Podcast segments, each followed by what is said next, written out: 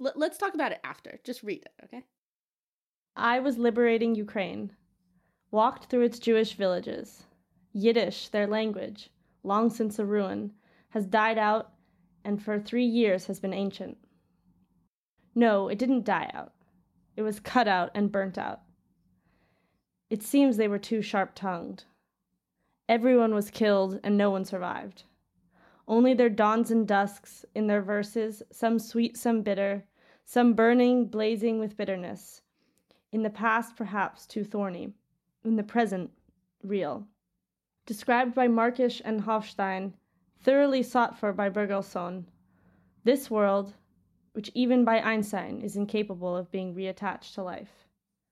But neither like a seed, nor like chaff, but like black ash it is scattered, so that any word would raise a hundred times more, there where the ruins stood gaping. For around three years now, how ancient, how antique. That language, like a person, was killed. For around three years, we've been poking fingers into books, into the alphabet, like cuneiform, forgotten. Who's the translator on that? The little lady I know. Actually, she's a great scholar. great scholar of Jewish Russian poetry. Her name is uh what was it? Capozalo, I think. Capozalo, something Olivia. Yeah, no, that's actually really nice. I think and it's like super relevant to the conversation we're about to have, which is yeah, that's so, cool. That's cool yeah. that like you actually did something that is Where is that sentence going? That sentence is going like you actually did something with your thesis that like that didn't exist already. Like you made something new that might actually be useful outside of the like small little context of I'm making a thesis and I'm a senior. Oh, that's nice. What, okay, so yeah, just can you just give us like a two sentence explanation of who this person is? Slutsky's deal is that he wrote a lot about his Jewishness, and Jewishness was a topic linguistically and thematically in a lot of his work that wasn't published until after his death. And the thing about him is that he served in the war and then afterwards wrote some poems about the war that weren't particularly Jewish related and is pretty much known for that. He's what's called a war poet. So he's known for his sort of like patriotic poems that he wrote at that time even though he continued to write until his death in the 80s so okay. people in russia also like don't know him. Like if i if i'm like yeah i wrote my thesis on this guy named slutsky they're like who is that? Like he's not one of the more famous he's definitely not like a mainstream famous poet. I don't know i really like how he uses just the example in the second line. He says walk through its jewish villages and in russian he uses this word for village that is specifically like a Russian word to mean like a countryside village. And he doesn't use the word for shtetl, which is what he's talking about. Okay. And he just, he, but it, it's interesting because he uses an adjective like Jewish villages rather than just using the one word. Because was it at that time that shtetl carried a lot of negative connotations? Uh, no, I think it's not like a censorship issue because I don't think, like, I was trying to figure out when this was published, but I don't think he's like, I don't think that was the reasoning. I think that it was actually like this an articulation of an absence. Like the language is already being erased oh, and it's being Russified. Shtetl is a Yiddish word. Yeah. Well, there is a Russian word for it, but I think that he's like emphasizing its Russification by using using a Russian word. No, there is a Russian word for like it's mistechka, which is weird because mistechka means little spot. Doesn't like it's not the exact Yiddish word, just like little spot, little place. The concept of shtetl is really interesting though, also because like the term very much fits with this theme of like absence and kind of definition through through negation. Because I remember when I was researching like how to talk about the shtetl in Eastern Europe, it's like they're really hard to define and it can be sort of like not just it, it can be like in a way like a metaphysical place um, especially because a lot of them weren't recorded or where they or like a lot of them are, exist only in sort of people's memory. Trying to define it as either a physical space or a metaphysical status um, relies on definition by negation, by saying it's something between something urban and rural, something run by townspeople and run by peasants, something approved and registered, but also lacking Yeah, and I think like Slutsky's way of naming it is a is participating in that. Okay, bye Slutsky. Bye, Sluts. Love Bye, you. Sluts. This is the meat of the podcast. Wait, have you ever have you ever caught your have you ever caught your profile reflection in the mirror? Yeah. Yeah. Oh yeah. Yeah. Look like a grandma. Yeah. Yeah. This is gonna be a disaster. Yeah. Yeah. Yeah. This shit feel like I won't ever make it home. Traffic's backed up, I got to get off of this road. Mm. Foot on the gas, I swear to God, I'm in my zone.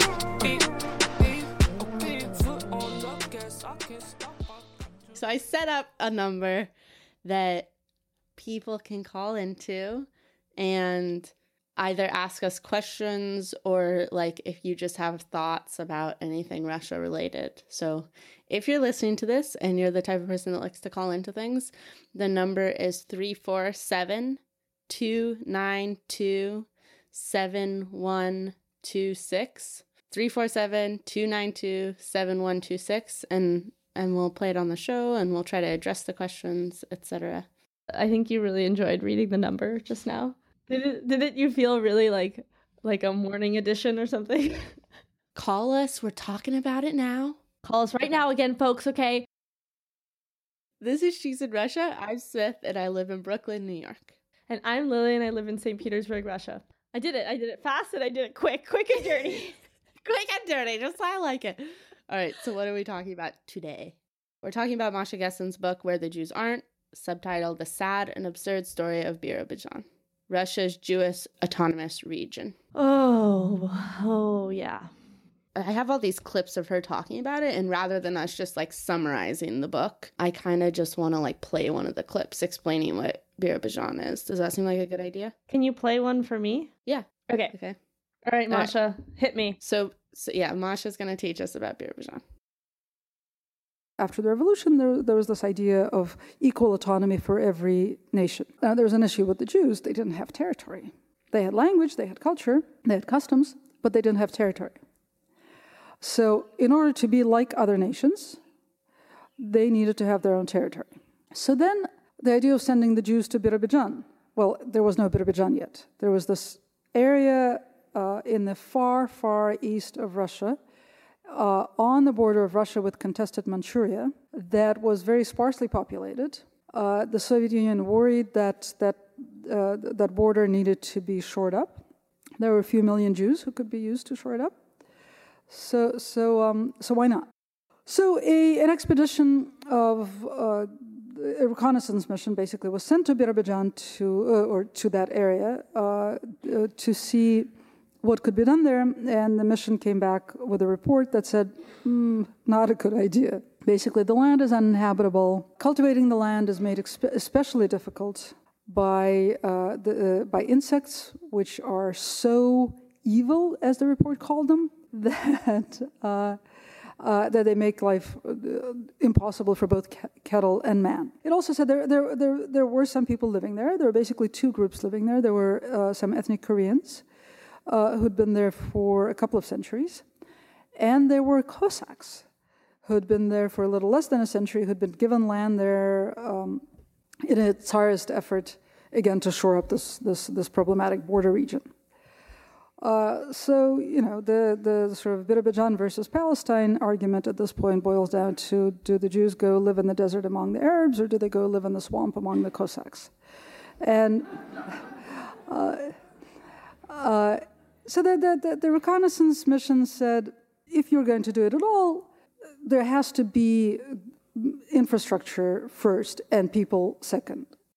That recommendation was not accepted, and people started arriving there in 1928, uh, 1929, so about a year after this mission was there. The people who went, for the most part, were desperate because what had happened to Jews, uh, you know, on the one hand, Jews had benefited greatly from the Bolshevik Revolution because restrictions uh, that had been pl- uh, placed on Jews in terms of where they could live, whether they could get higher education, what kind of jobs they could hold, all those restrictions had been lifted. But Jews had also been horribly hurt economically, and especially the Jews of the Pale of Settlement, the, the vast area uh, in, in, in Ukraine and Belarus, uh, where Jews had been required to live, most Jews had been required to live for the preceding um, century and a half. They had, uh, uh, those Jews were not allowed to work the land. They could only be tra- tradesmen, right? So there were cobblers, there were furs, uh, there were other kinds of small tradesmen, but private trade was outlawed. And uh, that was an economic catastrophe for several million Jews uh, who found themselves living in the Soviet Union with you know, nominal full civil rights, but never having, for the most part, been, been wealthy people, becoming just catastrophically impoverished. So for a lot of them, a one-way ticket to Birobidzhan gave them hope that at least they will be able to survive. Most years, about half the new settlers in somewhere or another managed to run away. That's a huge number because, of course, they didn't have freedom of movement. You were not just allowed to buy a ticket and go anywhere you wanted in the Soviet Union. Everything required sort of going through major hurdles. At the same time, um, for a small group of Jewish intellectuals, Birobidzhan was everything that they had dreamed of. It had Yiddish language publishing, it had Yiddish language schools, it, uh, it was going to, ha- to hold a huge Yiddish language conference, and it was on its way to becoming a full fledged uh, nas- uh, autonomous national republic. Right, which, uh, which is a little bit different from what it is now, which is a, uh, a Jewish autonomous region, right? But it was supposed to be a Jewish autonomous republic with full rights under the Soviet constitution, which was a bogus constitution, but who knew? Uh, and uh, uh, it still, you know, it sounded grand. But that didn't last very long because uh, by 1935, the first purges uh, of uh, in Birobidzhan began. The entire party elite of Birobidzhan was decimated. The, Yid- the big Yiddish conference that was planned was canceled. Most of the Yiddish language education was was abolished, and the plans for becoming a full-fledged uh, autonomous republic were scrapped. And that was pretty much the end of, of that stage of development for Birobidzhan. There were some thousands of Jews living there. There were, you know, there was sort of Jewish, Yiddish nomenclature. There were uh, collective farms with Yiddish, na- uh, Yiddish names. But for the most part, it sort of stopped. Right, this idea was halted, and Birobidzhan was reduced, like most of the country, well, all of the country really, during the, the years of the Great Terror, which began in 1937. It, it was reduced to, to survival, right? Nobody was thinking about what the glorious future of this Yiddish speaking region was going to be.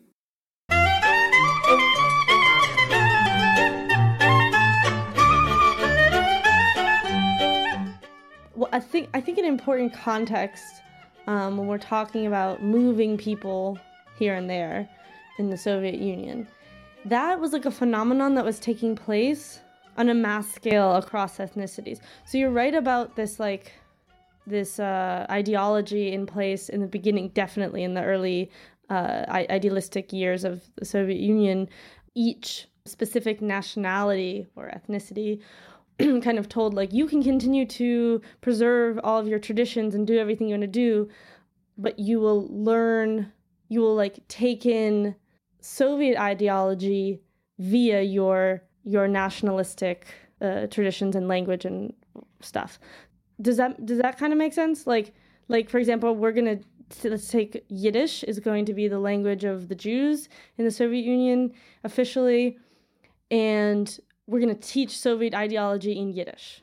Yeah, so using people's like existing cultures and identities as a vehicle for Soviet ideology. Yeah, that's the simplified way that you can use the phrase that to explain it. The phrase um, nationalist in form, socialist in content. That's how you can right. remember. Okay. The, the thing is that that's an early, early Soviet ideology and phenomenon, and that gets kind of like destroyed, and there's like a crackdown on that just after the war, before Stalin's death, and actually during the terror. So, so it's short-lived little little moment.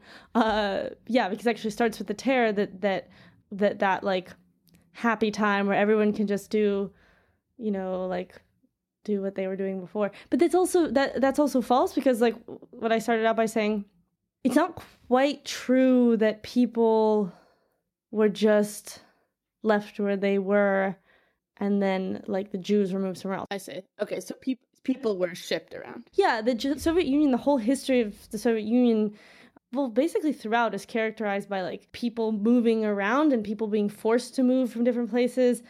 It could be something like you get a you get a job in a certain place and you're kind of like forced to go there. But then there are like much more violent examples like the Tartar people d- being dep- being forcibly deported from Crimea. Okay. Yeah, so so that's something that that the the Jewish movement to or like Jews move being being kind of like encouraged to move to this horrible little place, Bijan, it, it, it exists in this larger context of people moving around. But I guess you can you can still say that Bijan is like particularly shitty a, a place. Well, it's particularly shitty a place, and there has to be something going on that makes the Jewish question different from like the Tartar question. Tartar is that how it's pronounced? Tatar, Tartar, Tartar. It's question different than that question, right? Like there's something about Jews having been in diaspora and migrating for like centuries upon centuries. That that make somehow makes this different in some way. Like I think so. She one of the the people she talks about in the book is is it Dubno Dubno? Is it him that talks about this Dubnov? Dubnov. Is is it him that who has this like theory of Jewish autonomy? Yeah. Yeah. Yeah. So just like his whole idea that he's he's basically saying like Jews are an advanced nationality because they've built a nation in diaspora, like linking Jews across geographical planes. Um, and that like the idea of something like Birobidzhan or Israel is and he was writing obviously before like Israel got so popular for the Jews, but basically saying like those ideas are fantastical and instead we need to focus on just building i guess like camaraderie between jews who are already existing in the diaspora. The other thing he said which like masha notes in the same speech that i just took a clip from but he's he's talking both about how like Jews are an advanced nationality because they've built a nation in diaspora, and also that they're advanced because something about the nature of diaspora, or the nature of the Jewish people and culture itself, completely separates itself from violence. I guess the idea that if you're in diaspora, you're not protecting some physical space, and therefore you're a non-violent nation. And he was obviously taking a lot of pride in that. And masha talks about just like reading that and thinking she doesn't say this explicitly but she does say like reading that in current day like almost makes me cry. Just like the fact that this was at some point something that the jews took pride in and now Yeah. that existing thing has been eradicated by the existence of israel. And that is sad. Like i don't know i don't know how like realistic this idea of autonomism is and if it is actually a true thing like is a nation in diaspora a nation at all? Like that seems like maybe not true. Like there is just kind of a lot of identity you gain from being around a certain set of people and existing in that physical space and sort of arguing that Jews have transcended in some way because they're able to just like mentally exist in a nation state that doesn't exist physically is probably not actually that true. Well, I don't know. Maybe you wouldn't call it a nation state. Okay, not a nation state, but in but he does call it a nationality. Yeah. A, pe- a people. I mean, I'm not arguing that that Jews don't feel a connection to other Jews across the world. Obviously, that that would be the case, and that exists across like religions and cultures. That you would feel identity with people even if they live elsewhere. But just this idea that oh, a nation can exist in diaspora. I just don't know if I don't know. Maybe I I don't know. It's kind of confusing because he's having this like theory of a nation before the existence like something like the internet whereas like now you could sort of be like yeah yeah the internet. We all know like no borders. Everybody talks to each other. It does make sense if you have like a virtual nation but he was talking about the idea of a virtual nation long before any of that sort of technology existed to facilitate it. Yeah, and he's also in a context in which he's also writing in a context in which physical borders and like you know the nationality that's shown on your passport or whatever are changing. Like really it's they're really fluid um Right. in in not necessarily like in a cool internety way at all. He was born in a shtetl i think in in in belarusian in the belarusian sector of the pale. Maybe just a little bit about the pale of settlement. Pale of settlement you, you mentioned it's like the lands bordering the western side of russia that include ukraine what else is there belarus and parts of Poland. But again, like the borders, I don't know, confusing. That was established under Catherine the Great. Good old Catherine. Katie. Not that she was the only one who wanted to do that, but Jewish merchants are banished to a cer- to live in a certain area, um, that area that we just described, Called the Pale of Settlement. called the Pale of Settlement, and like have yeah reduced rights, um, and and also are only allowed to reside in like certain areas within that. So it's it's yeah it's it's like a number of of kind of difficult to describe, especially difficult to describe now geographically because those borders have changed. So when I say like Poland and like Lithuania and uh, Be- Belarus and and stuff, it's like well, it's not exactly the same as it was then. Yeah, I guess I guess that's a good point that you're you're like referencing that the Masha Gessen talks about how it's hard to define where somebody lived because the borders are changing all the time, and it sort of makes sense then that yeah, this person that we're talking about, Simon Dubnov, who is this Jewish historian, would have advocated for this idea of like a virtual nation because he was experiencing extremely rapid state change. And so it like doesn't make sense to depend on a physical place. Yeah, definitely. Like I'm pretty sure the place that he was born, the shtetl, is Mstislav. I'm pretty sure that's the one that Gessen says like you wouldn't know the name if he hadn't been born there. Yeah, she she does. In a shtetl in what is now Belarus. before the Soviet Revolution, there are you know cities and centers of of Jewish culture in that area where people can be um, financially successful within that world, like only speaking Yiddish, for example. Again, there's like this also interesting sort of like divide between the more religious language Hebrew and like the more colloquial, almost like s- s- street language of Yiddish. But it's but it's Yiddish that's picked in the Soviet Union because it's more like detached from religion. Yeah, that's that's something we should definitely get into is like the religious aspect of Soviet Judaism. But I guess real quick, I kind of just want to run through the structure of this book so that people have an idea. Gessen is writing about this Jewish autonomous region, Birobidzhan, but she actually spends a lot of time um, kind of talking about the Jewish movement outside and around Birobidzhan, and specifically these like two main characters, which is Simon Dubnov, who we've been talking to, who's this historian, and then uh, what's his first name?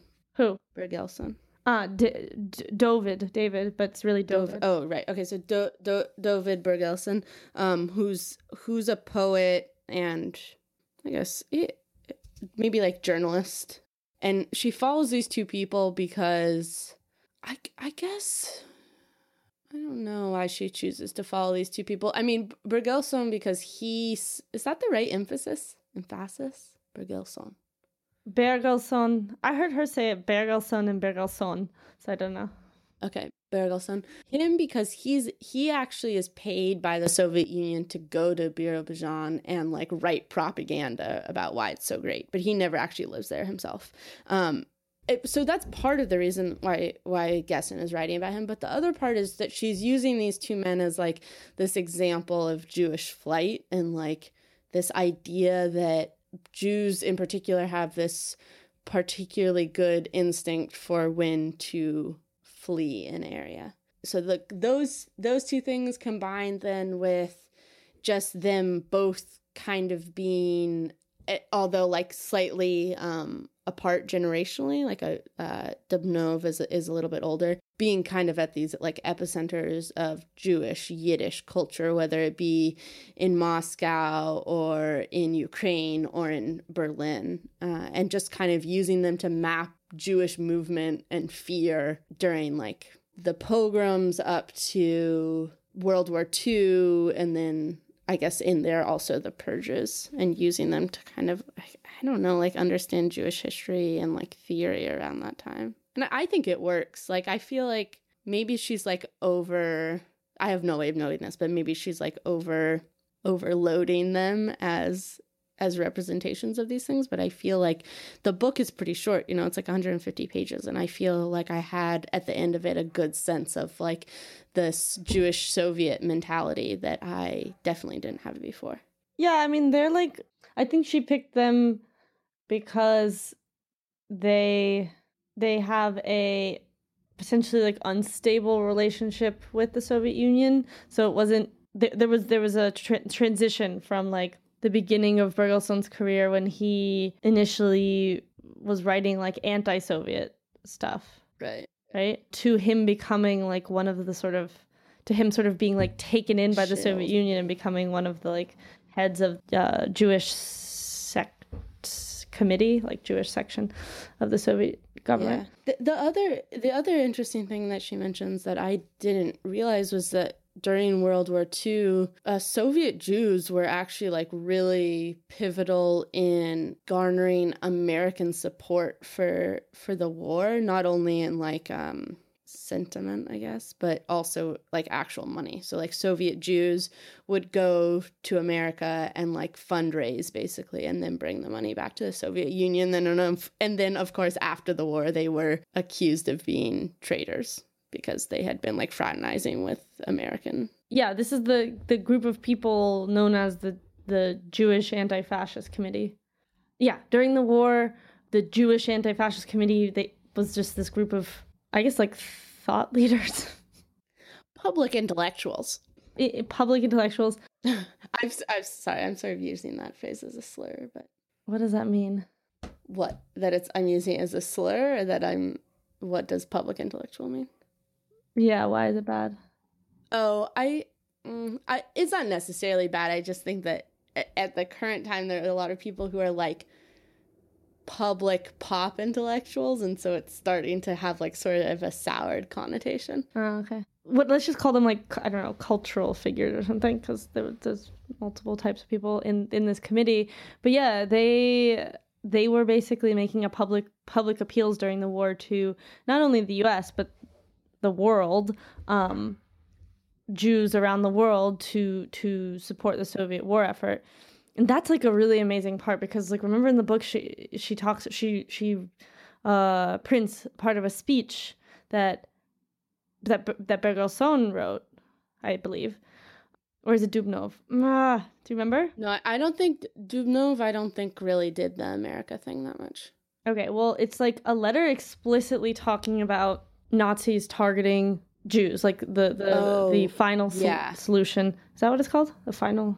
Yeah, yeah, and by and by like explicitly, explicitly like he's graphic in it. Yeah, he's graphic, but it's like really important that he's talking about this fact that like Nazi policy is to exterminate the European Jewish population and that at the time like people later would say was unknown, quote unquote, but it wasn't. Right. Right. Yeah, there is that myth like where the I mean, maybe it's not a myth, but that like American soldiers went into camps and were like really stricken and didn't know that that was happening. I mean, yeah, but it's even more important for the trials of the of the officers, of the Nazi officers that they quote unquote might not have known. Oh, you mean the Nazi officers might not have known or that the Amer- America didn't know? that everyone wouldn't know, but she points to like the like trials later, like the Nuremberg trials. Uh, remind me of what she says there. Like people I'm pretty sure when like all the main people like Goebbels and all the like people who were put on trial after after the war, like there was some debate there about like what they knew, like the extent of their knowledge. Uh, you know, like to what extent were they just following orders, etc. I just remember her mentioning that, and she's like, "But it, but it really isn't. A, it's not a debate. It's it's, you know, these are things that that Hitler was saying publicly in speeches the time. Right. So it's sort of a weird, yeah, it's sort of mythical. Um, but but anyway, this this Jewish anti-fascist committee that ha- that forms during the war during the war and includes people like very famous journalist Ilya Ehrenburg, who is sort of like a friend of Slutsky's, know, count counterpart peer, more famous than Slutsky. Yeah, the all those people who were involved in the Jewish anti-fascist committee end up being um, accused of nationalism that is harmful to the Soviet project, accused by the Soviet Union. Right. After having raised a lot of money and support for the Soviet war effort. Yeah, and that was part of Stalin's like sort of paranoia against what he called like rootless cosmopolitans. Like these like especially the Jews as being a group of people who who are like yeah, who are rootless and who have like connections to foreign agents and it it, it has that sort of yeah so it, it has this very strange horrible irony kind of yeah because like these people specifically formed a group in order to support the soviet union during the war. Uh, and then the soviet government turns on them in the in the late 40s just before stalin dies. What culminates is in 1948 basically like a murder of a bunch of people but like yeah a bunch of those people are executed uh, on what's known as the night of the murdered poets they were all arrested in 48 but the actual night was the night of the execution was 1952 ah right it was it was um execution of 13 soviet jews on august 12th 1952 yeah and then august 12th is important because that was i think dubnov's birthday But Dubnov dies in in Lat. Is he in Lithuania or Latvia? I forget. okay then it's sorry sorry i keep confusing them bergelson's birthday Yeah, okay, so for people listening, the way that I've been keeping them separate in my mind is Dubnov is a little bit older. He's a historian and he dies as like a very old man. I think that he's part of this I don't know what they were called, but like these types of killings that happened to Jews during World War II that weren't camp related, where they would just take large groups of people out into the woods and shoot them and this happened to him in Lith- where did he where was he living? Latvia lithuania? Which one? Latvia yeah riga. Latvia okay.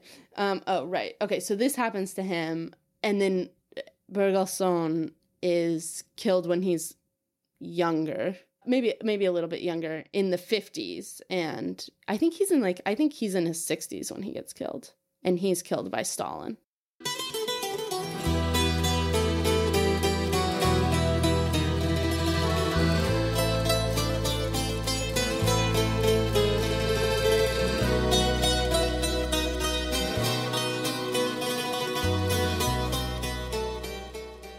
it's funny that you said sort of the way to remember the difference between Dubnov and and uh, Bergelson was like in the end kind of like how they died. right Obviously, no, they like they had different lives and everything, and yeah, they're different types of writers. they have these really actually intensely representative deaths that I just sort of realized or like symbolic because yeah, Dubnov, this this historian, he's living in Riga in this he he's thinking like he's he's been sort of moving around and he's thinking like I'm going to be in Riga because I think I'm going to be safe here. Like I'm not in Berlin anymore where the Nazis are. And he he like sensed that that was going to be a dangerous place kind of like before even it was yeah uh, people really knew. He's not in Nazi Germany. He's not in the Soviet Union where he also doesn't feel sort of safe. And he's like i'm just in a peaceful little country. Like just leave me alone. And he ends up being shot in 1941 so during the war by nazis. So it turns out was not a safe place. But um so his death you you touched on this but it is actually really important i think to to note that like his death um being shot either while walking um, well he was actually shot while walking but he was they were being walked to uh like a sort of like remote forest. What would happen in these kind of deaths is that like you people would be rounded up um often like everyone from a village or something or like a whole group of people and marched out into a forest to a ravine or like a pit and then shot over it so that they fall into the pit. And it's a really important paradigm to note basically in when we're talking about like the experience of Jews during the war especially because this type of death in this like big swath of land going all the way up from Poland down like through what we were talking about the pale of settlement. So the lands that border Russia on the west again like Belarus Ukraine. And it's a paradigm that like western historians don't focus on as much as they focus on the camps. Right. Because yeah when when we sort of think of the holocaust in very basic terms we think of what's the camp we think of? Auschwitz. And like auschwitz represents a certain type of death. And these pits and these nameless mm, places in the forest represent another kind where like millions of people were killed. But it's sort of a less talked about phenomenon. Yeah, that that is true. And that is something I've thought about. I think, and this is like kind of a gross way of putting it, I guess, but like there's something about the camps and the showers and the fact that there were like children living in these camps and then sometimes they would play soccer with the guards like all those like little anecdotes that's more compelling and simultaneously repugnant than people being shot in the forest. I think because the this idea that camps were built, people were brought there, they were dressed in like prison uniforms, that sort of thing speaks to some sort of very regimented and well thought out plan that's consistent with this idea of the final solution whereas taking people out and shooting them in the forest feels a less novel and b more like haphazard in some way I know what you mean. It doesn't have that sort of regimented, yeah, like planned feeling. but it obviously it's still extremely like fucked up and yeah the fact that yeah millions of people are killed in this way and it and it's not talked about and it's sort of this weird thing where like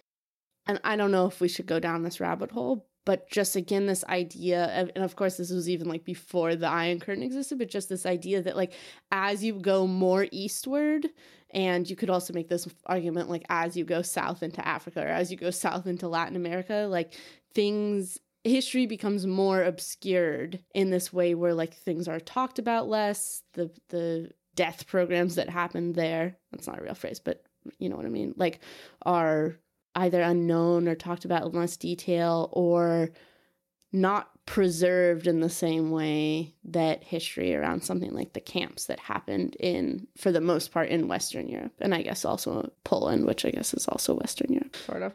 sort of. But yeah, I just I don't know if there's actually a crossover there or not, but it kind of seems like we care less as things march eastward. And south. I mean, that but that's from the perspective of Western sort of mainstream knowledge and and like it's a Western perspective, right? I mean, or are you saying that like I mean, I I, I it seems like that's what you're saying, not that like history is actually yeah, like that is what not I'm saying. preserved. It's just not preserved in a way that people in the West know about on a large scale. Right, like there just seems to be and maybe this is also something that's internal to the like former Soviet Union states, but there seems to be this kind of dismissal of the Eastern Bloc of just being like, well, that was like a shit show for so long, and like it's not valuable to understand and track what was happening because it's too complex. And just like, oh, people have been dying in waves for different reasons for like, you know, the past century or whatever. Well, I don't know. I mean, you, I remember you talking about this while you were doing your thesis. Like, I remember you specifically, I think, talking about this specific phenomenon of people being marched into the woods and shot, but just also other things. And this goes in, in line with how we've been talking about Russia in general, how things are just really obscured and you don't learn about them in the same way that you learn about traditional Western history. Yeah, yeah, yeah, totally. Yeah, no, I I remember this also just being like my general thing about living here. No one knows anything. And you're like, well, no one knows anything about China either. And I'm like, but yeah, But people are white Russia. sort of.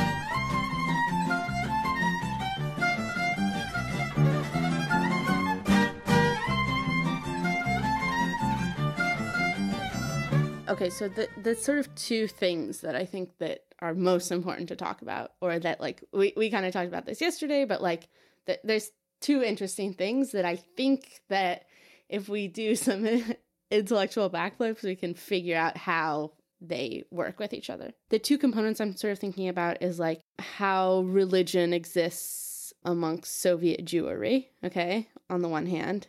Uh, what is what's the phrase that Masha uses to describe it? But like identity formed in opposition. So that's like one chunk of thing. And then the other chunk of thing is is this idea that keeps popping up across events and histories that we've been talking about of this sort of like Soviet idealism in which a thing, whether it be a building or a autonomous region like Birobidzhan, is planned and then the execution either either fails or the thing is never even attempted to be executed at all. And so trying to kind of there's something and and uh, it's kind of good now that I think you read that Slutsky poem, poem and this like idea of absence because both of these things are kind of playing off that. On the one hand, you have Soviet Jews and there was like an absence of religion and an absence at the core of the their identity. And then on the other hand, you have this thing where like there's ideas, but there's an absence of ex- execution. So I don't know how we, exactly we want to talk about those things. I could real quick, and I think it is actually a short clip, this one, play just like how Masha Gessen talks about Jewish identity. Do you want me to play it real quick? Sure, sure. Yeah. What defined me as Jewish in the Soviet Union was things I couldn't do. And I'm not alone in this. I, uh, I just recently uh, read a whole uh, series of pieces that were submitted to an academic journal that's putting out a special issue on English language writers who, who, uh, who are former Soviet Jews. So I sort of um, was writing a, a, preface to this to this issue, and I found that a common thread to a lot of these interviews, or a lot of these first-person pieces, was something that I would probably have phrased similarly. Comments like this would pop up all the time. I was very proud of my Jewish identity because I knew I had to work 10 times as hard as anyone else. Or I was very proud of my Jewish identity because I kept getting called names. You know, I was very proud of my Jewish identity because I got beaten up in grade school every day. That's something I could say. And it's true. I mean, it's, uh, it was pride as the opposite of shame, uh, not pride as a positive uh, assertion of something because I wasn't sure what I had to assert. Uh, now, as some of you may know, the, there was a movement for Soviet Jewry in this country that was based on the idea that Soviet Jews needed to, uh, to be able to leave the Soviet Union in order to be able to practice their Judaism, in order to be free to be Jewish. And uh, that created a, a, a, series of thousands, tens of thousands, tragic misunderstandings. As Soviet Jews leaving the Soviet Union, arriving in this country, were greeted by their, uh, their sponsors from the Jewish communities in this country who wanted to help them be Jewish. And all we wanted to do was have the freedom to not be Jewish. Okay, so there's there's that clip, and then I want to read um, I want to read something from the book that I think is just like another anecdote that highlights it, but my Kindle is being stupid. Hold on. Please hold. Beep. My god, Moomy's so fluffy. I must be feeding him enough. He's so healthy and fluff. Hello, I'm a fluff. Moomy, don't pee on my thesis. Thank you. He's like, this is shit. this is total crap. This this reminds me of my litter box. All right. So Masha Gessen in the final chapter of this book is in is in Birobidzhan and she's talking to this old man who's the last Yiddish speaking person in Birobidzhan. And he's just been to the Birobidzhan synagogue. So I'm just gonna read from this real quick. The Birobidzhan synagogue, however, is essentially an American import, with a young Lubavitcher rabbi who probably knows nothing of the peculiar traditions of secular Soviet Jews. He wanted us to cover our heads, Beakerman grumbled as we walked the 15 yards to Freud. What does he think? He thinks I believe in God? I go to synagogue, he explained to me, apparently angry at how little I seem to understand, because I like to read and I like to study. But God? I cannot believe in God. Where was your God when the Jewish people were killed? When my parents and my five brothers and sisters were buried alive? You say he chose the Jewish people? He forsook the Jewish people.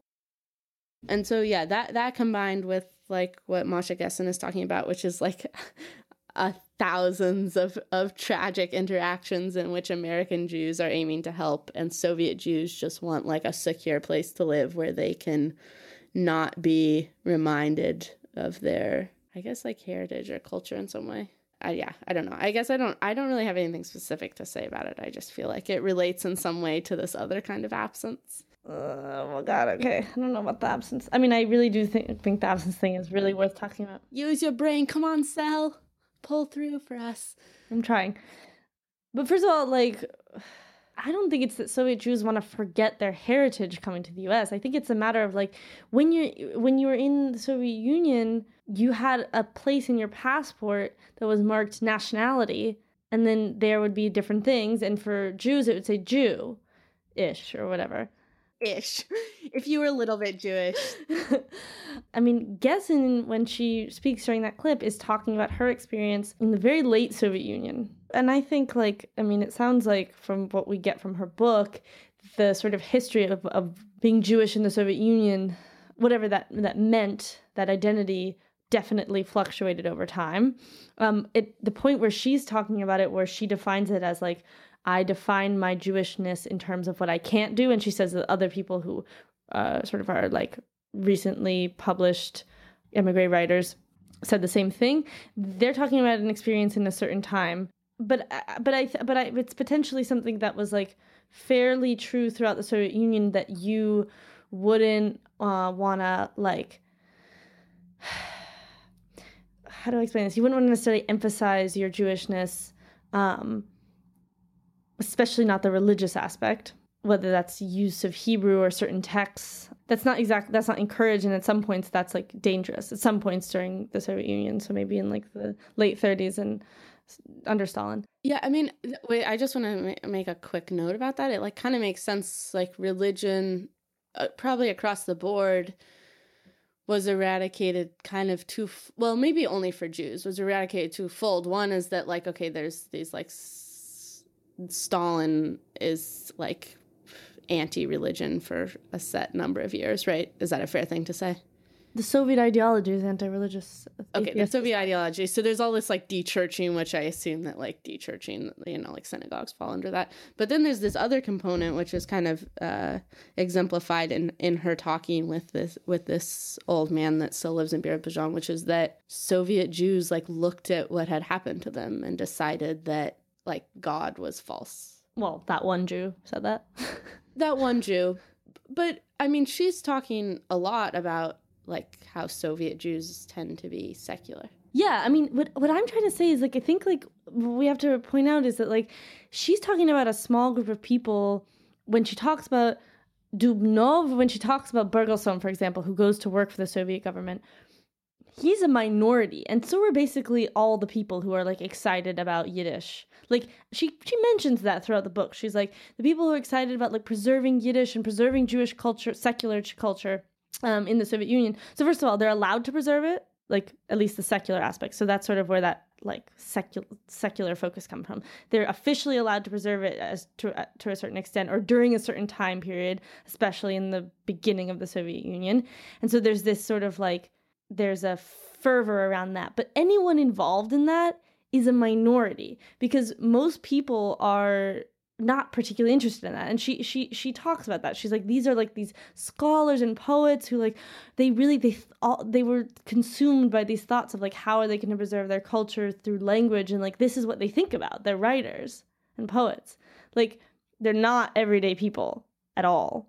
So what it was so then what is she saying about like everyday soviet jews well i think i mean she says pretty explicitly like the ones who found themselves who lived in the pale and and and sort of um, found themselves after the revolution in a destroyed economy. Like their their their way of life as merchants was destroyed because private um, enterprise was outlawed. It's like suddenly people have all these rights but they're extremely poor or like even poorer than they were before and sure a lot of people in the soviet union were really poor but I don't know what that like how that relates to the question of like secular versus religious, but I think that kind of that that definitely relates to um, the question of like why people would be seeking something or maybe potentially like thinking of like where to go. Uh, maybe they want to go to Palestine. Maybe they want to go to Birobidzhan. Shit got very noticeably worse for a large number of Jews. Like think about it. The revolution and then the World War II, the World War II, World War II. It's just like a decimation. I think that that's like a a more important thing to talk about than like whether or not they're religious. Yeah, maybe it's not more important. Uh, I don't know. Like I don't think necessarily I mean, okay, sorry. Let me just say this a different way. Don't you think that like the the like Jews have been persecuted throughout history. I don't think that this one man that she interviews in Birobidzhan, who's like God has forsaken us, is is representative because like okay, Yeah, no, that's that's that's fair. That would be like saying like every time something bad happens to, to Jewish people, they just stop believing in God, and that would mean that they would stop believing in God a long time ago. Well, okay, fair enough. But uh, she's trying to talk specifically about the Soviet Jewish experience. And it is possible that Soviet Jews, because it was combined with this thing that was happening broadly across the Soviet Union, which I guess I'm just going to call like, I don't, there's, there must be a word for that. What is like the word for the ideology around dechurching? Hmm, I don't know, like de-religification. Yeah, that like it's paired with that, right? And so like if you well, I don't know. Maybe this is like offensive in some way, but I'm just thinking like if you have that where you're like being forced to not practice your religion and then it's paired with like a series of extreme traumas, like it might make sense that you would radically shift the way that Yeah, and then I think I mean I I I don't know. I guess it's fine for us to like state the theory. Just the, that theory to me feels really like impersonal, I guess as theories are want to be. But like I just think like if anyone's going to sort of take away from this discussion of like Jewishness during the Soviet Union, I mean, I think it's important to note that like again, like the experiences of the sort of main characters of Gessen's book are not like particularly typical in that the, these people at the end of the day were like fairly well-known writers and figures and they were at the center of things. Okay. Okay. Right. They're so they're famous so they're not like representative of like the average Russian plebe or whatever, but they are I do think that they both in like the work that they produced and also in their the way that they live their lives are good like representations of a certain kind of I, don't I don't know what to call it. I want to call it like a Jewish thought pattern or something, right? I mean, you're talking about what Gessen calls this like flight instinct, which is like questionable to me.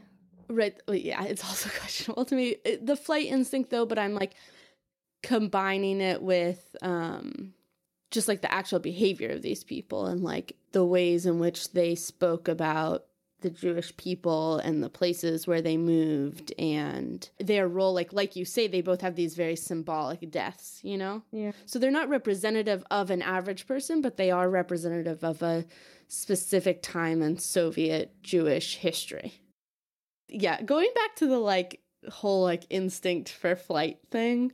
Yes, I agree. It's like probably just feels a little racist. Why? Like because it's just saying like Jews know when to flee, but other people don't. It's yeah. It's just like a little bit. It's like a little bit ridiculous, honestly. It's romantic it's it's very romantic but it, you could make the argument like oh jews have been in diaspora and in these sorts of situations for centuries. And so that there are certain cues they pick up on and certain skills they have that are like hereditary. And by hereditary i mean like passed on by their ancestors not actually like genetic that allow them to understand when it's safe for them to move or not the the one thing that I did think was corny about this book, and that I think is the kind of um, criticism that certain people, specifically that one person on Twitter that I always reference, has of Masha Gessen, is that she and I'm I'm saying this, not the person on Twitter, she kind of poses herself in this like Russian Jewish tradition of like fight or flight like having instincts herself she pose puts in that position. And and in doing that she kind of draws comparison between like Putin and Stalin or Putin and whatever like the threat was at that time to Jewish people and then also draws the comparison between herself and people like um Bergelson or, or Dubnov you know? And that's like a little it seems disingenuous to me to like talk about yourself as part of this tradition when the stakes for you are much much lower than they were for these people? Yeah. Yeah.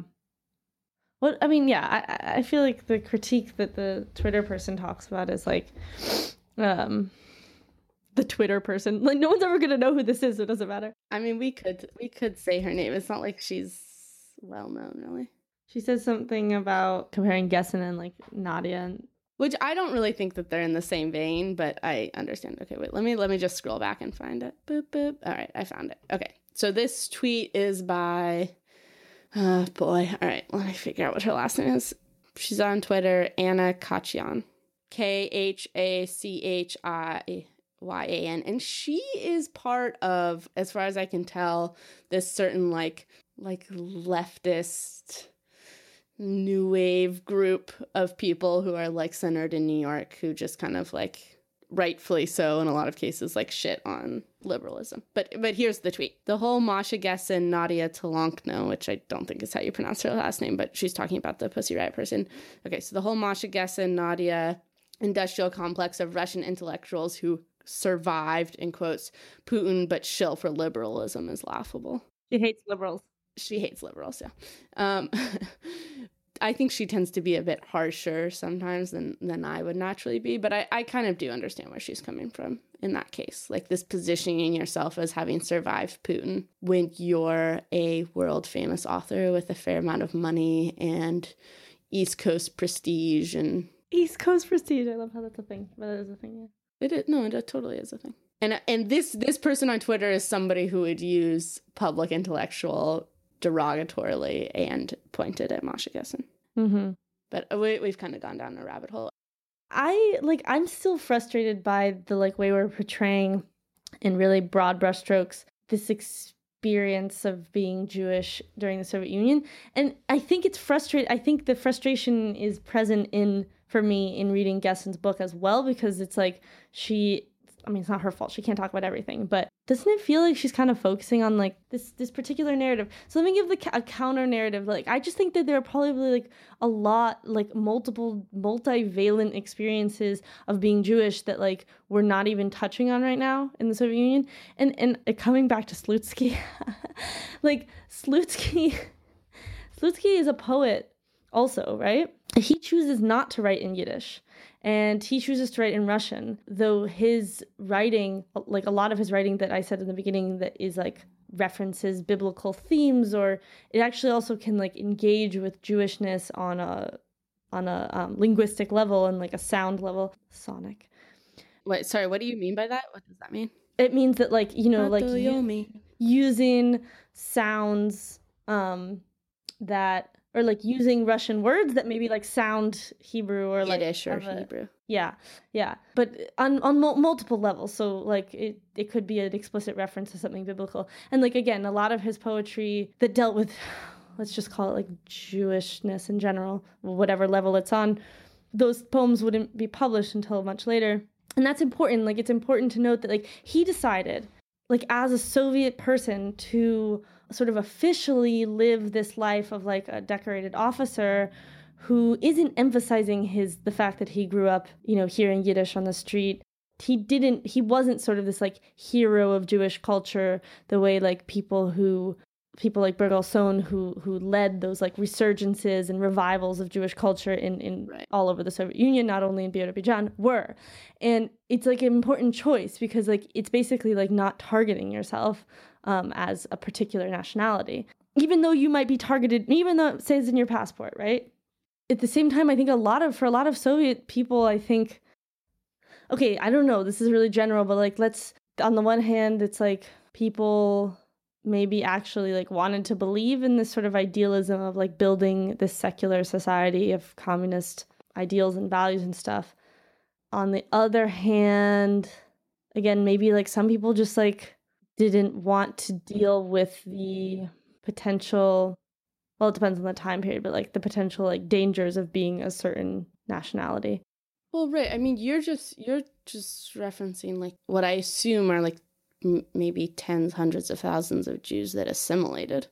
Yeah i mean to the extent that that's possible because obviously like there is like a level on which like Gessen talks about i mean in the late soviet union of being like physically identifiable. identifiable yeah and she talks about that in the book remember like the wife like the Bergelson Bergelson's yeah like wife looks very um ethnically Ukrainian yeah so she can travel during a time when like Jews are uh being persecuted being attacked particularly that was during this I think that was still during the Civil War. But yeah, no, okay, simulation, simulation. Right, sure. but no, but I, I understand what you're saying, and, and I think that, that it's good for us to just like as usual, you know, push back against any sort of oversimplification. And in this particular case, you're talking about like she's presenting these two men and this like narrative around Soviet Jewishness, eh, and also incorporating herself as like the dominant experience of Soviet Jews, when in reality there was, as you say, what, you, what word did you use? Multivalent. Yeah, I'm a scholar today. Yeah. and yeah, I agree with you. And and I think that it's important for me to note, like, I'm getting most of my so I would say like effectively all of my knowledge of Soviet Jews is now coming from this book and like the things I've watched of Masha Gessen. So like it might And my thesis. and and of course your thesis. Did I read it? I, mu- I must have. read it, No, right? I highly doubt you read it. What? Do you think you read it? I think my dad's the only person who's ever read it.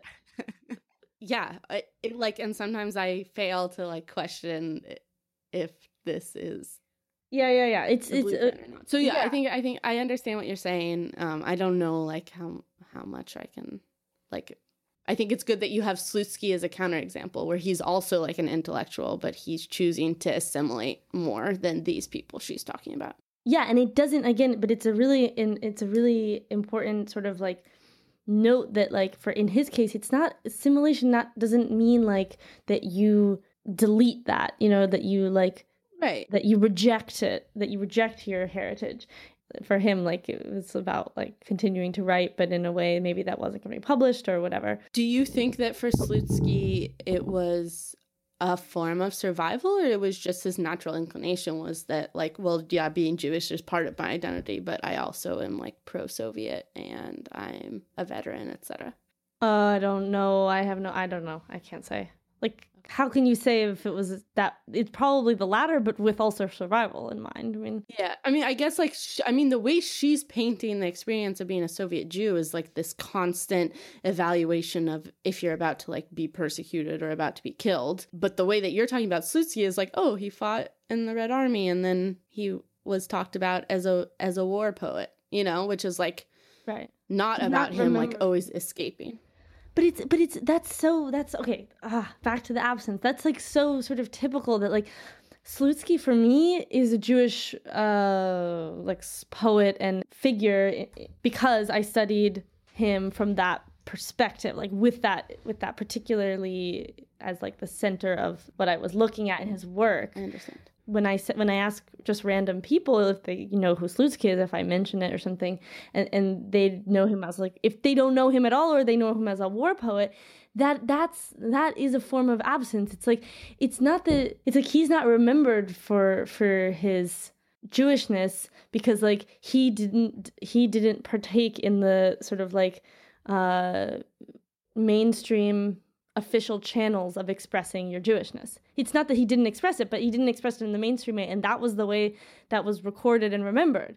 There was the Yiddish people, and they did their they had Yiddish theaters and they had Yiddish publications, and then they were persecuted. And I'm just saying that in a way, Gessen's book maps right onto that official history. You see? yeah no i i understand and it's like get uh, the thing I think Gessen gets critiqued for in general, and I don't know, like this kind of relates to the Twitter quote.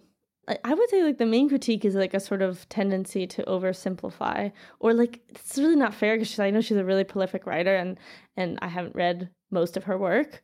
But remember we talked about this a while ago. It's like this feeling when you're reading something that she's she's writing right or saying this feeling that it's it's very convincing and you really understand her position. Well, bias is obviously a bad word in journalism, but it certainly feels like that. You know what I mean? Oh, well, she's definitely biased. And she, like, I was listening to that interview that she just did with Glenn Greenwald, and he, like, introduced her as an activist. You know, it's like Oh, wow. she's definitely not an objective person. But, but yeah, this is, this is actually sort of an irony, though. I agree with you 100%.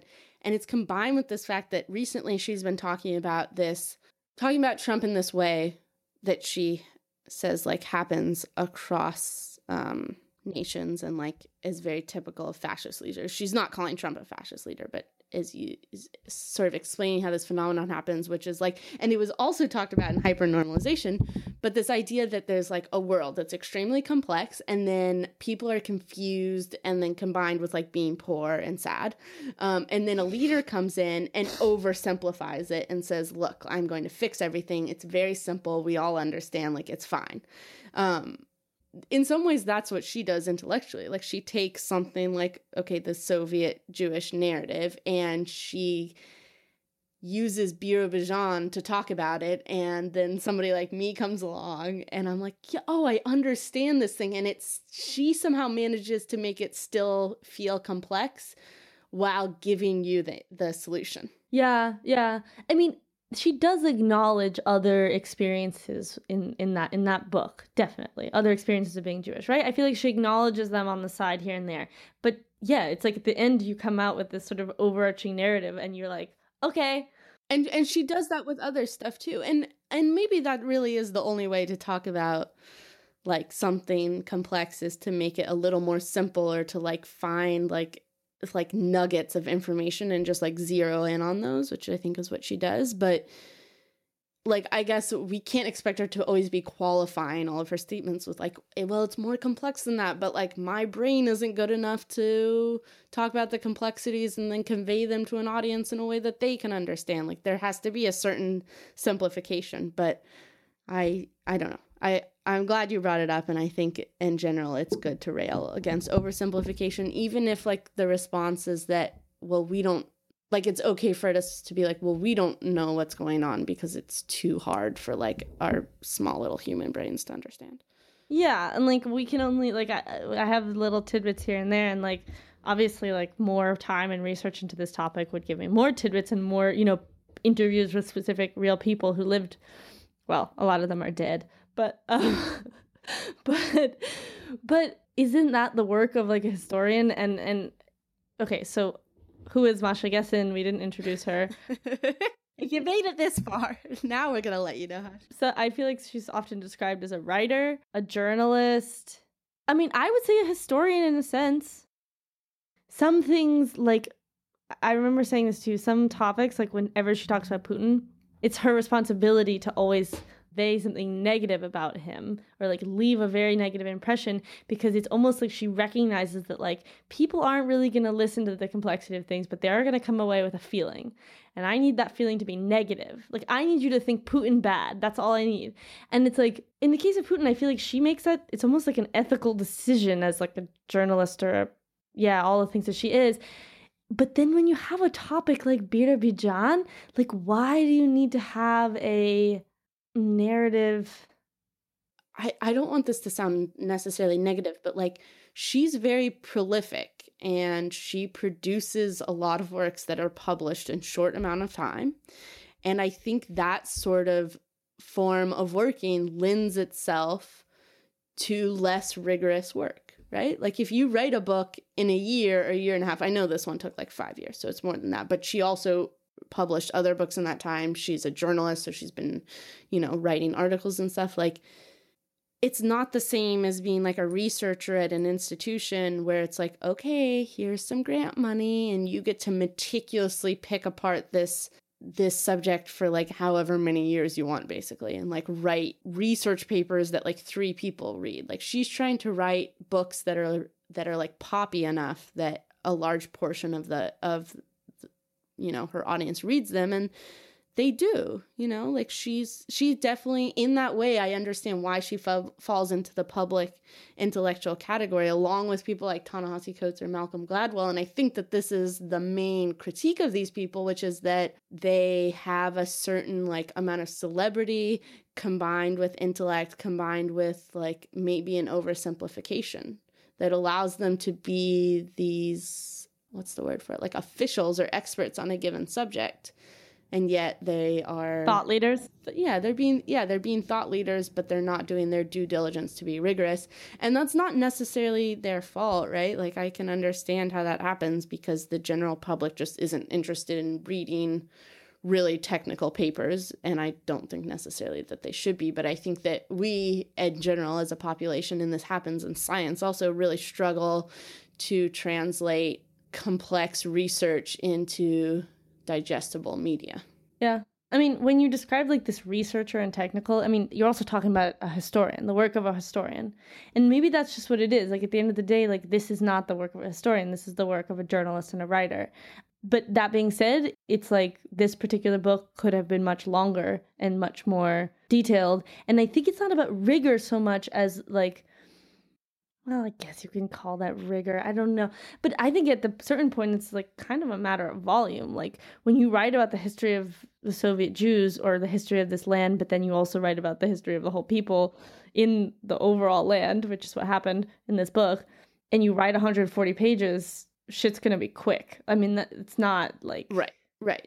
It, well, I mean, I think rigor is is an okay word to use because I think that rigor it it includes this like certain amount of patience that requires you to sit with a topic for a long time and really do your due diligence in like trying to represent it as accurately as possible. And maybe she's failed to do that in this case.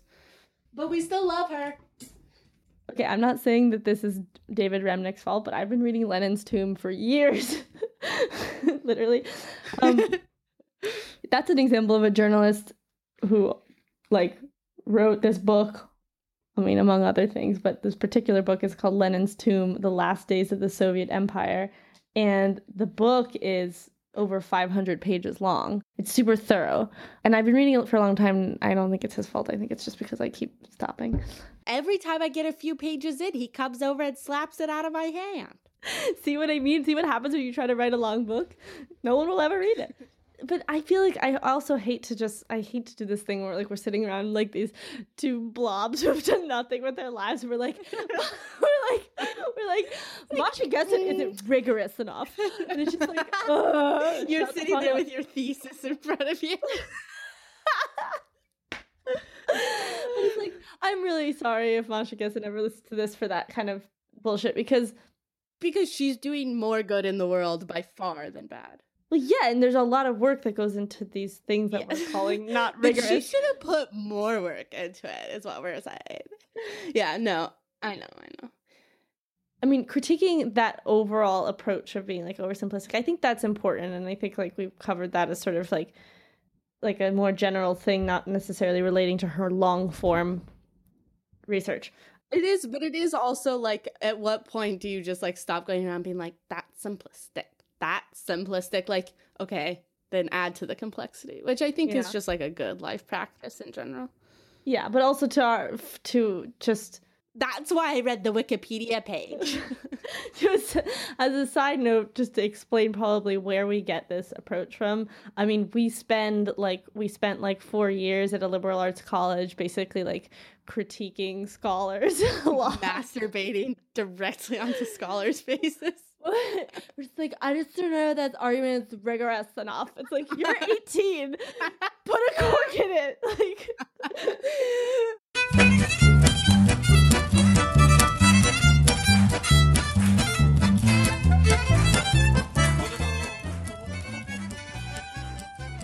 So to summarize the idea, it's like an aspect of Soviet ideology that involves like very future-looking, forward-looking thinking like oh we're gonna build communism. We're gonna we're going to solve all these problems. We're going to live in a, a place where like every family has an apartment to themselves. Yeah. Everything looks and is better. So there's this like forward looking sort of idealism and planning. And this what would happen is that like projects would be planned like Birobidzhan the project on the site of the Christ Savior Church where Pussy Riot performed um, their famous performance. That site, when the church was demolished uh, in the 30s, they were planning to build a really epic giant tower with Stalin on top of it. That's like a pal- the Palace of the Soviets. It's called, and there were drawings for that and plans for that, but it was never built. And that that building, uh, that type of architecture it, exists it's like part of a larger pattern um, of these like sort of like fantastical things that were planned and never made. We're looking at this phenomenon and we're, we're putting Birobidzhan also into it as this like um, idealistic homeland or something project that there was actually like there was lots of like propaganda for it you know whole campaigns basically trying to get people to go there and explaining how great it was. And then there was like this much less great reality. And then there was overall like the project was overall like a failed project masha says in the beginning of that lecture in the clip you played like field experts went over there checked out the scene said it's not inhabitable or like it's inhabitable. There are people there, but it's not a good place to build this new republic. But then they went there anyway. Yeah. Like the authorities decided, some authorities. And there is a sort of like detachment from, or like a delay or detachment from reality in that, for sure.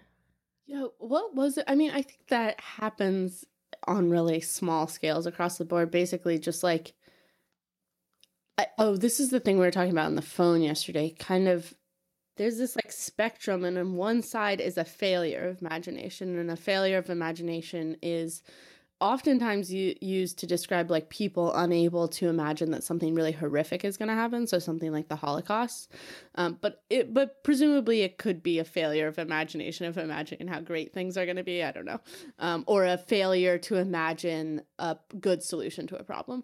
Um, and then on the other side you have this like kind of ramp- rampant idealism that's exemplified in the soviet union wherein like your imagination is great but you're unable to like realize it because there's some disconnect between your imagination and the in the actual reality of the world. Yeah, or like people are encouraged to imagine it. People, you know, are encouraged to make building plans and sketches and and and, and even paid and and like there are projects built for all of this or like so much probably money and time was put into constructing um, the campaigns around, and and bringing people to Birobidzhan and literally constructing Birobidzhan, building all the buildings and everything, infrastructure, and like naming the streets and everything. Yeah, like so much effort.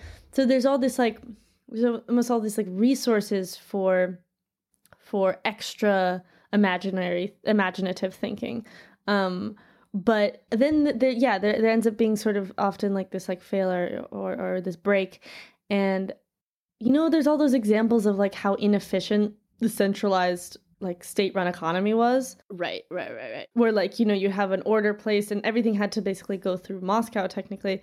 So that people are, you know, like often especially given the time period, like technology and then the like vastness of the country, you have these sort of like you have a lot of gaps and delays where like someone's waiting for an order to do something or like that kind of stuff. Oh god, that like I was gonna say what keeps me up at night or something. It's like thinking about, for example, like how wars are started because of like delayed messages and technology, like issues of technology. Basically, someone like didn't get the telegram or whatever. That kills me. Yeah, going back to that, like uh, the okay, so the the idealism, like something like Birobidzhan, paired with this like specifically Soviet bureaucracy, it it kind of makes you feel like the I mean, okay, I don't want to say like the idealism is is propaganda in itself, but the fact that uh, Soviet leaders weren't able to extend that idealism to the mundane aspects of running a bureaucracy is like telling to me in some way. Just like this undervaluing of administration. Like why can't why can't that same idealism be be applied to like making a government run really effectively? Because that's just like not compelling to people. I see what I kind of see what you're saying, but like wouldn't like doesn't the idea of like streamlining or like making a like a big organization work more efficiently doesn't it require that you like have fewer jobs and stuff? I don't know. That seems like too yeah, I don't know. But I mean, presumably solving the Jewish question is like is the same amount of complexity right? Like it they obviously weren't wary on about taking on complex issues but it was like there were certain things they were compelled by like building certain types of buildings or building these like beautiful um like reverential statues to their leaders or making these like individual autonomous regions for different nationalities but they were like less concerned in the idealism around the execution of its thing itself. And I don't is that a specifically Soviet thing? I don't know. I think maybe it's just more stark in the Soviet case because there was this like extreme idealism around like certain forms of things. Yeah. I mean also think about all the like stuff that happened during like starting before the war, like all the five year plans, basically just like the rapid industrialization that I mentioned during the Khrushchevki right episode. Just like you're turning a mostly agricultural society where like 80% of the population lives in villages into a urbanized, mostly urbanized, well, that's later, but also an industrial society.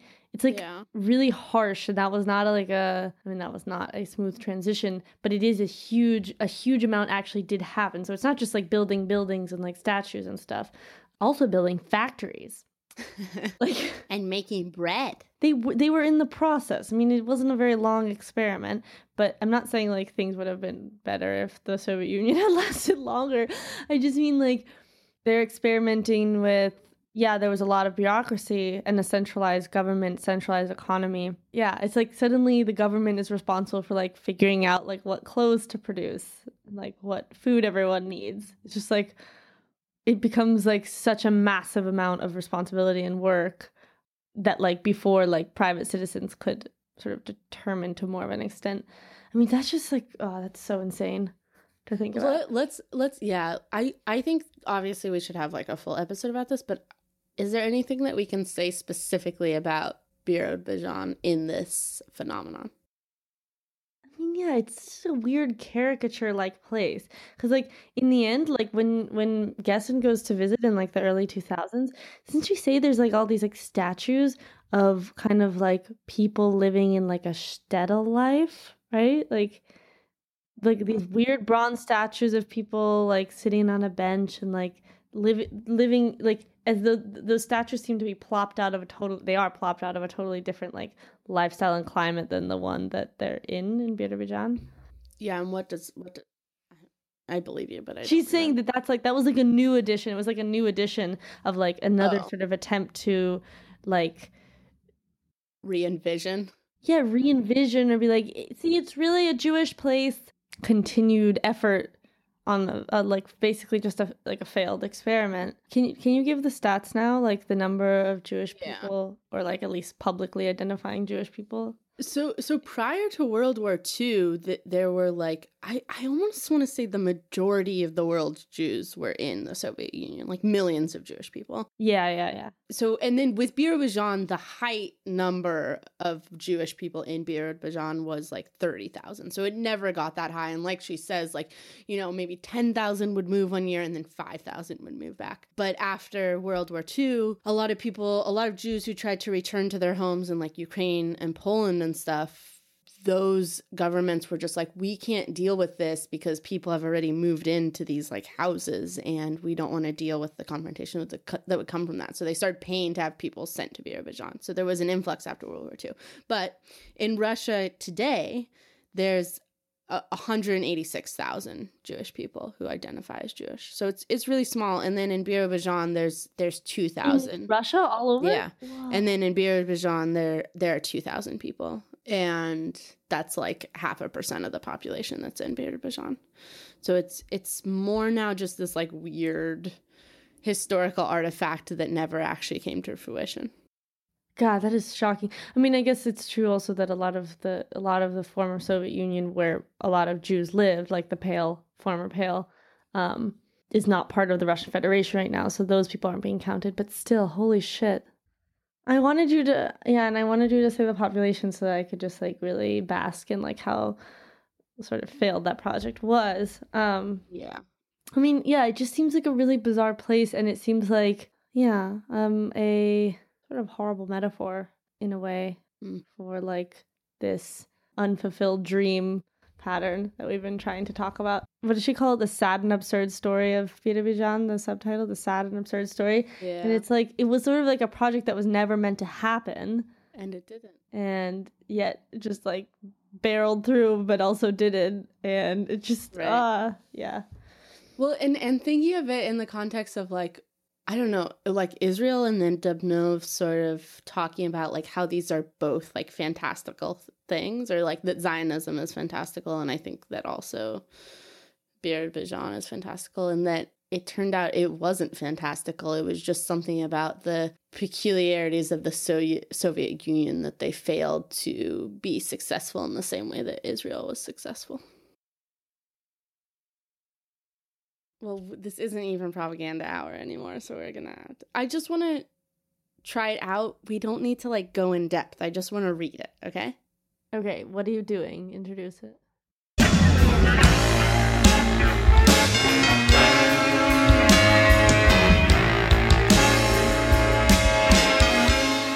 All right. So yeah. So so we're gonna try something a little different than propaganda hour, which is not an hour anyway. But on on this episode, I'm basically we're gonna try this new thing where one of us will bring an article or some form of media and present it to the other person, and we'll talk about it briefly for no more than five minutes. I'm putting a five minute cap on it. Okay. Okay. So this is an article in New Republic by Jeet Heer. Um, and the title is called Why the Anti War Left Should Attack Putin Too. And then the subtitle is His leftist apologists in the US media aren't just blind to Russia's election meddling, but to Putin's xenophobia and homophobia. And I'm not going to give a lot of context for this, but I am just going to read some like sentences from it, okay? So here's here's the first one I highlighted.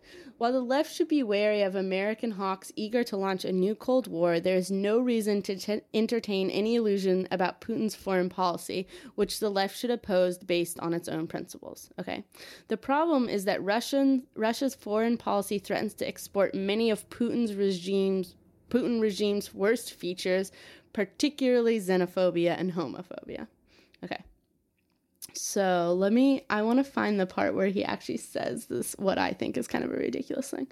Um. Who is this asshole? Oh, here, here it is. Here it goes. All right. So, rather like Trump, senior advisor Steve Bannon, Putin seems to be pushing for an international alt right, an informal alliance of right wing parties held together by a shared xenophobia. Bannon is an ideologue, but Putin's motives are likely to be more cynical a desire to sow chaos in the governments that have clashed with Russia over its western border. Regardless, Trump and Bannon have found common cause in a policy that should be opposed by anyone who wants to defend the rights of immigrants and ethnic minorities. Okay, so th- this is kind of the conclusion of the article. Additionally, the US could also push for greater security in vote counting. Even though the consensus is that last year's vote hacking attempts were unsuccessful, those campaigns have created uncertainty about the election process. The larger argument the left should make is that Russian interference was enabled by flaws in the American political system that allowed the collusion to take place. As the scandal unfolds, Trump's murky financial ties to Russia are coming to the fore, showing the need for laws requiring presidential candidates to disclose their financial history. And Putin's formation of an international alt right surely calls for American political organizations, including the Democratic Party, to forge alliances with groups in Europe, Russia, and elsewhere that are fighting for progressive politics. Oh my god. There. um okay, you have the timer on. Boil an egg in 5 minutes. yeah, boil an egg.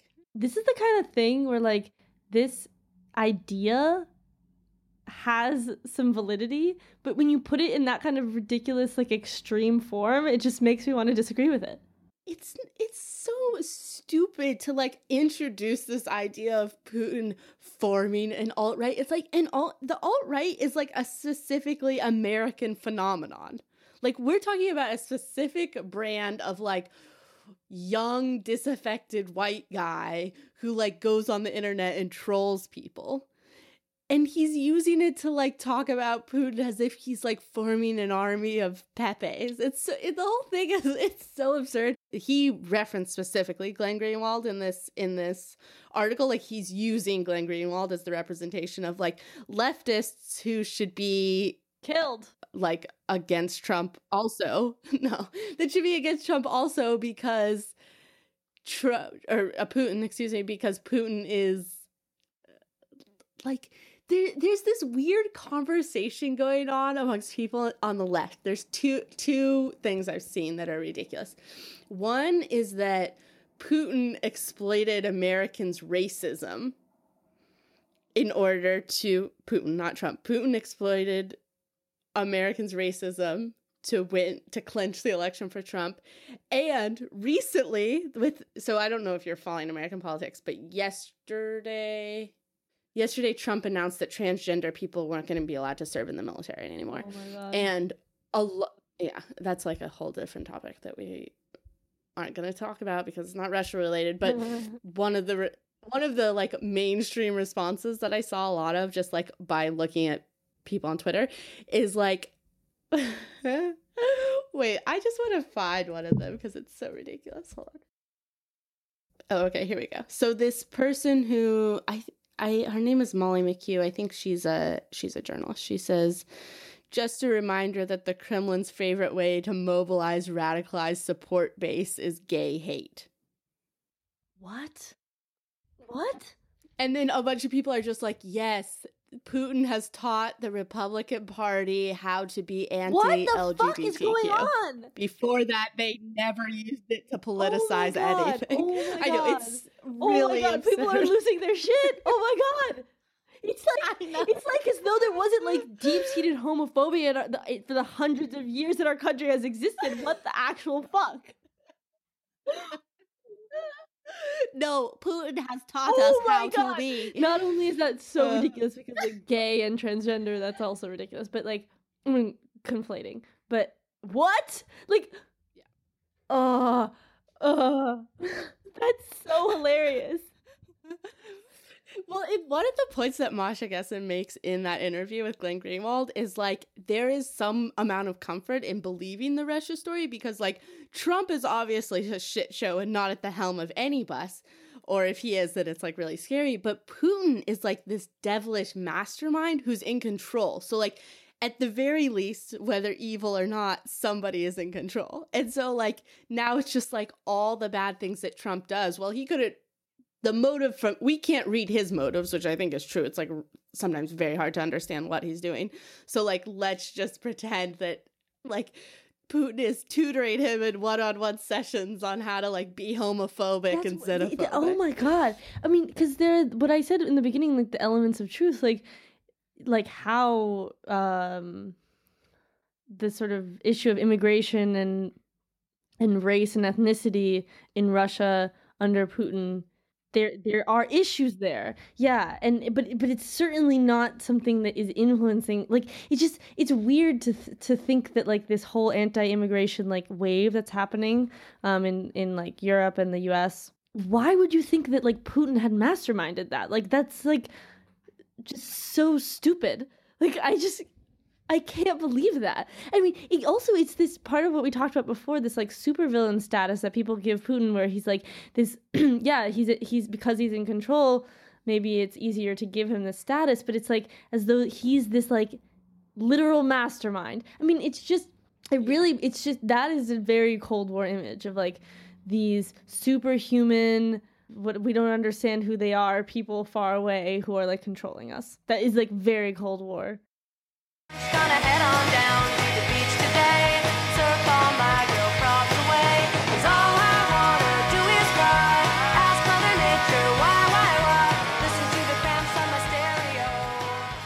update with your body. I i realized the past few episodes i'm like the only one who gives the body updates. What's going you always say that and that's not true it feels like the past couple ones i listened to i'm like i give it and you're like okay i get it okay. Anyway bye episode's over.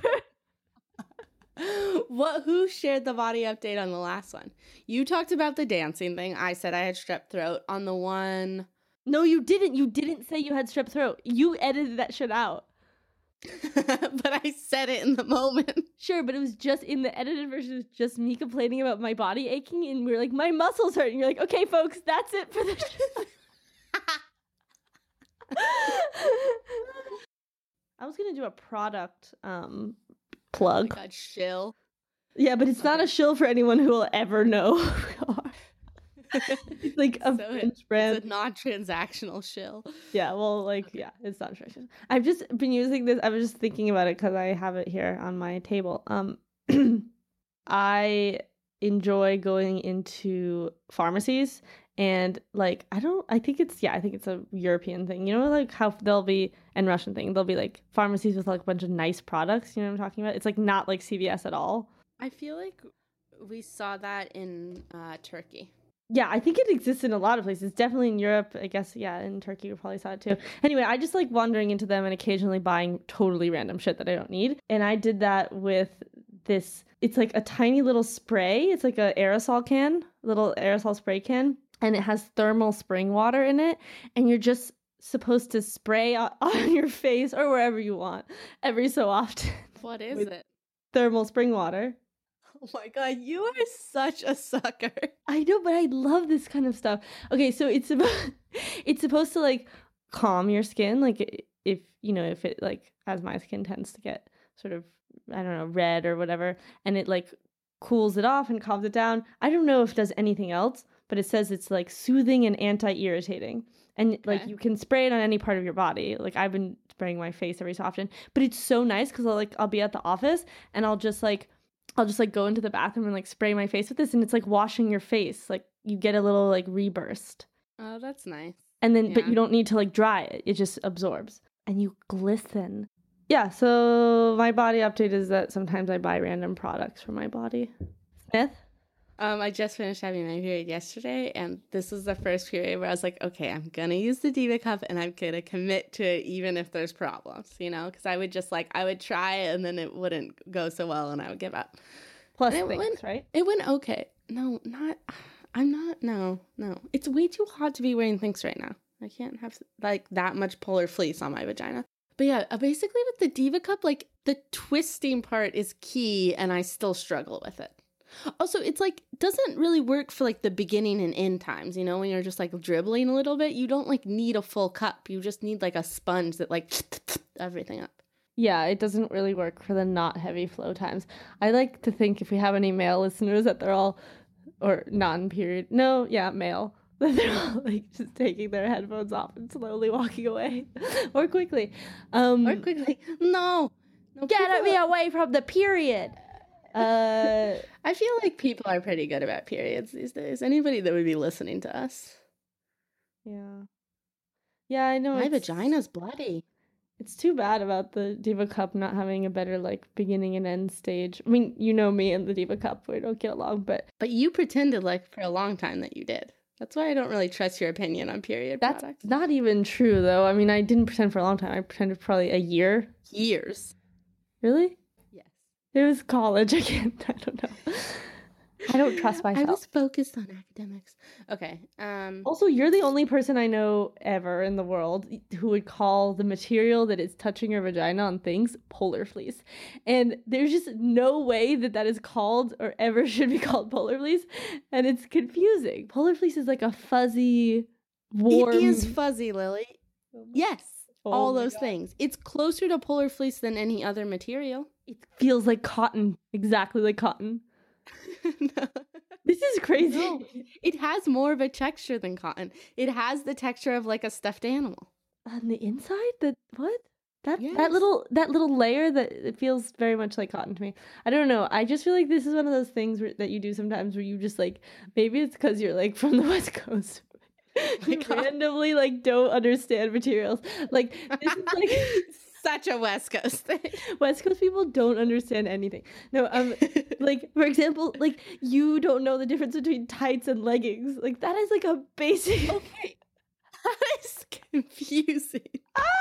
and I think I understand how if there was like a law that said like, okay, one of them always has feet and one of them never has feet, then it would be more clear.